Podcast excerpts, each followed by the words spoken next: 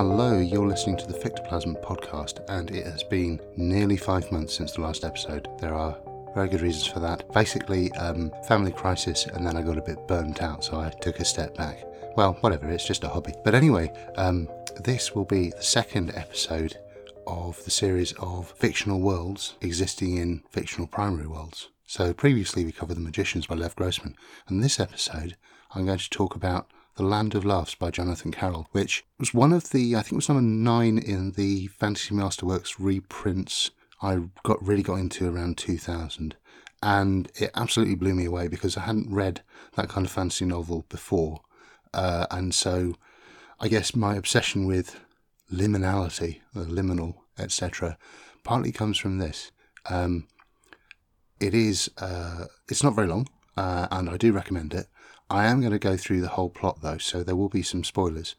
Um, well, pretty heavy spoilers, in fact. But anyway, Jonathan Carroll's Land of Laughs is described as low fantasy uh, by its sparse Wikipedia page, and I've followed the link to the wiki page on low fantasy, which describes it as intrusion fantasy, having the characteristic of fantasy elements emerging into a primary world, um, and contrast this with the definition of high fantasy, which in the same page defines it as happening in a wholly invented secondary world. Now, I think that a lot of role players certainly will take exception to this definition. We have a quite a different idea about what low and high fantasy is, particularly in this era where we're looking at more gritty, realistic, grimdark um, adventure. We would typically call the Fafhrd and Gray Mouser uh, Fritz Leiber stories low fantasy. Uh, grim and gritty and dark. We call Thief the Dark Project is probably low fantasy, although it's also clockpunk. And we'd call Lord of the Rings high fantasy uh, because it has mythic themes. Um, so, and, and that's really where our role playing definitions will tend to come.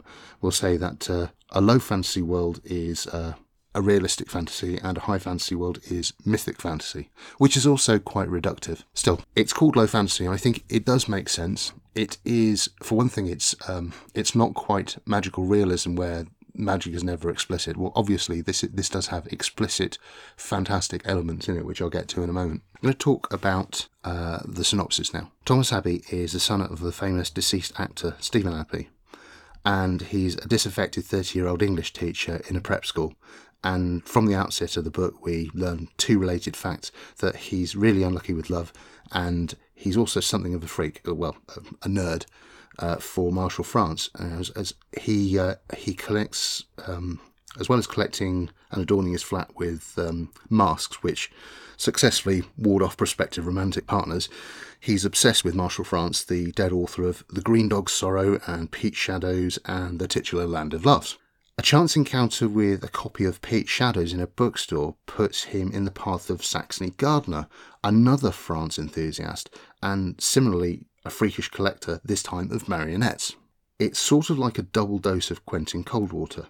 Thomas and Saxony aren't just fans, their affection for France is rooted in childhood trauma, and their canonical knowledge is exceptional. Uh, Saxony introduces Thomas to The Night Races into Anna, which is France's only adult novel, unfinished and unpublished. Thomas, in turn, blurts out that he's thinking of a biography of Marshall France, and after some trepidation, they join forces, tracking down his editor and also the funeral parlour in New York City where he once worked, and getting conflicting information about his past in the process. Their search inevitably leads them to Galen, Missouri, and his own living relative, his daughter Anna. Now, part two starts with a road trip from Connecticut to Missouri Let's just think about what's happened in part one. Thomas and Saxony have formed a relationship, and we've learned a fair bit about their backstory, but the real plot hook has been the talk about the biography and the mysterious night races into Anna. The rest of it is all background to Thomas and Saxony and their relationship, which makes for great reading, but not a good start for a game. Let's think about where we're going. Galen is a tiny community in the middle of nowhere, which is a good environment for a game or a book plot if I were setting a game in this kind of setting, I'd probably start it with the approach to Galen, to the Galen town limits. And I kind of think I kind of think that's an essential point for a lot of the books that we covered. That the start of a role playing game could could come halfway through a, uh, a plot as written in a book. Anyway, on with the synopsis. Part two begins with the road trip to Galen, where the characters encounter uh, the stereotypical small town wariness of the big city, but only really for a moment as the town actually opens up to Thomas and Saxony and they become enchanted with Sleepy Town America, basically. They need to convince Anna France to let them write the biography of her father. She's not the monstrous character painted by France's New York editor who basically warned them off doing this. Uh, and Thomas quickly becomes infatuated with her, with her as she introduces them to the town that formed the foundation of uh, books. There's the expected quirky assembly of characters, many of whom were the inspiration for France's characters, and this is the point where the magic begins to seep in. Thomas hallucinates Krang, the mad kite, in the place of Sharon Lee during a dinner party. We also learn that Sleepy Town Galen has suffered a series of tragedies in the in the last few months. The most recent having been just witnessed by Thomas early in the morning, as a boy is run over by Joe Johnson, who, according to the onlookers, shouldn't have been involved in the accident.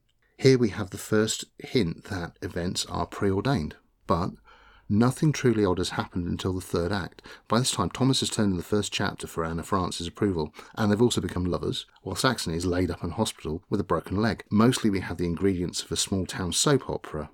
I wonder if this book was any influence on David Lynch for Blue Velvet and Twin Peaks, and there's more of a whiff of shared DNA there. Note that this book was published in 1980, so the timeline is there. It, it could have been. I should mention the dogs now. Thomas and Saxony's landlady, Goosey, has a bull terrier called Nels, and Anna France has another named Petals. I think there might be a third one somewhere, I can't remember. The next weird thing that happens is that uh, Nails, the bull terrier, speaks to Thomas.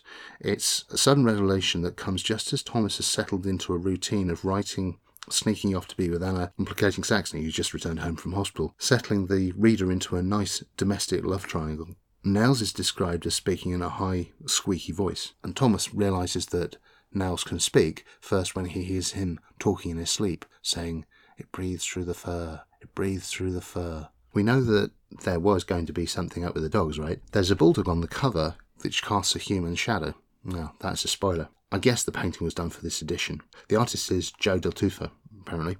It turns out, and it turns out all the bull terriers in Galen were once people turned into animals by Marshall France himself, who disapproved of their behaviour. France's power as a writer extended to writing the very destinies of the characters in Galen into a series of volumes called the Galen First Series. He turned Gert and Wilma Inkler into dogs for abusing their children, and his godlike power extended to rewriting much of the town to the extent that only Anna, Richard Lee, Thomas, and Saxony are real people. The rest of the people were brought to life by France's pen in his encyclopedic fabrication of the town and its inhabitants. This is also why the townsfolk have been obsessing over the right people dying on the right day, because it's written down in France's chronicle. And up until two years ago, everything was ticking along fine. But then things started to drift away from France's grand design. There's a neat bit about the state of France's creations after the author's early death at 44. Would everyone cease to exist? Apparently not. It seems that everyone in Galen, those in France's book, know exactly when they'll die, and they're fine with that. There's no uncertainty about the afterlife for them either, they just stop. As Thomas muses on page 195, theirs is the purest form of Calvinism, except they didn't have to worry about what happened to them on the other side after death. So, what's Thomas's role in all this? We know that there have been other biographers in the past who did not pass the Towns, or more correctly, Anna France's muster, but Thomas is better because of his obsession. France's idea, his insurance policy, is that the biographer is good enough that they'll be able to bring everyone else back by telling France's story. And that could be a happy ending, except for Thomas's romantic entanglements. Saxony learns about Anna, at the same time, Anna insists that Saxony must leave, as she's no longer part of the biography team with Thomas. Saxony leaves and Thomas's biography gets derailed, although he's unaware that Sax is the missing ingredient. The townsfolk alternate between beseeching and threatening Thomas over completing the biography, as events once again deviate from the plan. It's only when Saxony comes back, after having gotten sick while she's away, um, that things get better. And this sickening whilst whilst you're away from Galen is something that all the artificial characters will suffer. They will wither and die if they if they if they stay away from the town too long. With Saxony back though, things return to plan. At the very climax of the story, Thomas writes about France's arrival in Galen uh, on the 5:30 train. and effectively conjures him into existence. It seems that Thomas's allegorical power rivals France in his ability to conjure the dead. Now, for whatever reason, though, Galen doesn't intend to reward its biographer, and Thomas and Saxony need to be silenced because Thomas's powerful magic can't be shared with the world.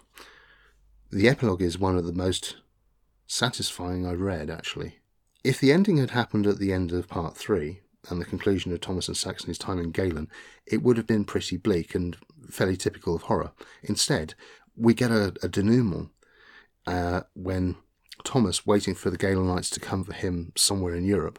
We also find out that Thomas' ability to raise the dead has persisted as he now writes his father's biography. Let's talk about themes then. And I'm obviously I'm picking this up after a long hiatus, but I always intended to discuss this book in comparison with The Magicians. And in that book, The Hidden World of the Magicians has further realms that can be accessed, one of which is Fillory, the author of Fillory, and further, Christopher Plover, based his pseudo-Narnian novels on the exploits of the, of the Chatwins, who discovered a way to access the realm. Now compare this to Marshall France's creations, which do not exist independently from the author. Instead, we have a single godlike originator who has inserted the fiction into a real place on Earth. So, the first question you need to consider when implanting this secondary world as extant fiction in your primary world is which came first? Did the world come first, or the author? That has an implication for the secondary world's independence from the author, and clearly Marshall France's Galen exists according to his design, even after his death. The second question is whether your fictional world is separate from or embedded in the primary world. Fillory is the former, and Galen is the latter. And the last question we have is who has the power to go there? Is this a permission to travel? Is it a permission to see?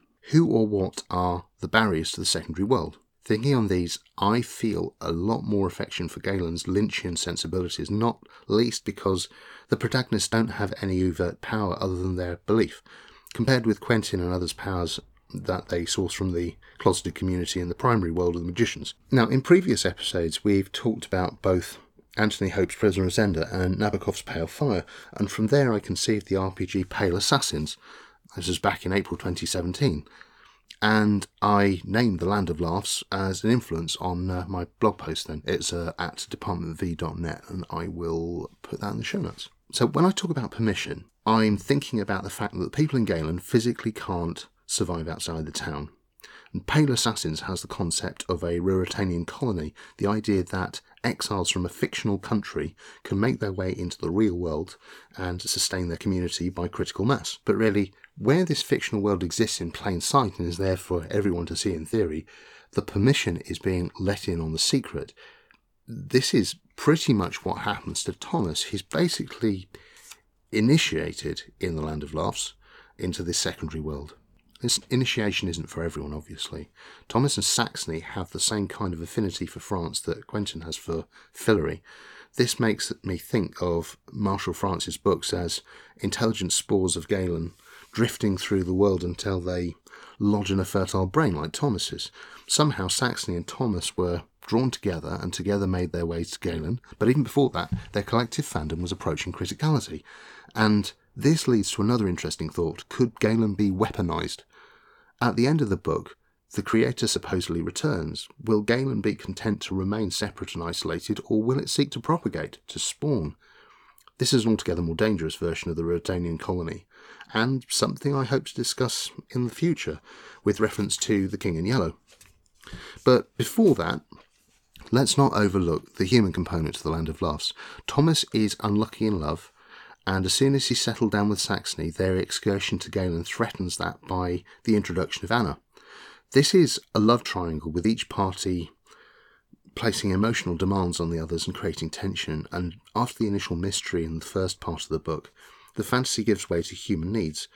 I can imagine drawing a drama system network of um, desires and emotional concessions between the three characters, and I'm reminded also of uh, Jan Mark's Eclipse of the Century, which we've also covered ages ago, where the protagonist is initially stepping into an alien world, but by the third act, he all the strangeness is actually commonplace, and it gives way to the more human dramas. My role playing aspirations go back to Pale Assassins and Ruritania, uh, and the more I think about the Land of Laughs and the Lynchian setup with a closed community with lots of interesting characters and a, a network of desires and wishes and responsibilities, um, I'm thinking of the drama system network of relationships. Uh, that is actually something I think that drama system excels at. I'm not too hot on everything about it, but that is definitely a model I will always go for, um, just for setting up small communities like this. The uh, obviously the plot we have here for Pale Assassins and Ruritania, we would have things like agents sent from the homeland to tie up loose ends, um, hounding the Ruritanian colonies and uh, sleepy, isolated towns with citizens as fixtures, and a sort of Lynchian undercurrent of mysticism. I'm going to come back to Pale Assassins in the future. For now, I think that's it for this episode. If you like what you've heard, um, how about giving a review on iTunes? And if you want to get in touch, we're at Fictoplasm on Twitter, uh, or you can leave a comment on the blog at www.fictoplasm.net. Music for this podcast is by Chris Zabriskie. Find out more at www.chriszabriskie.com.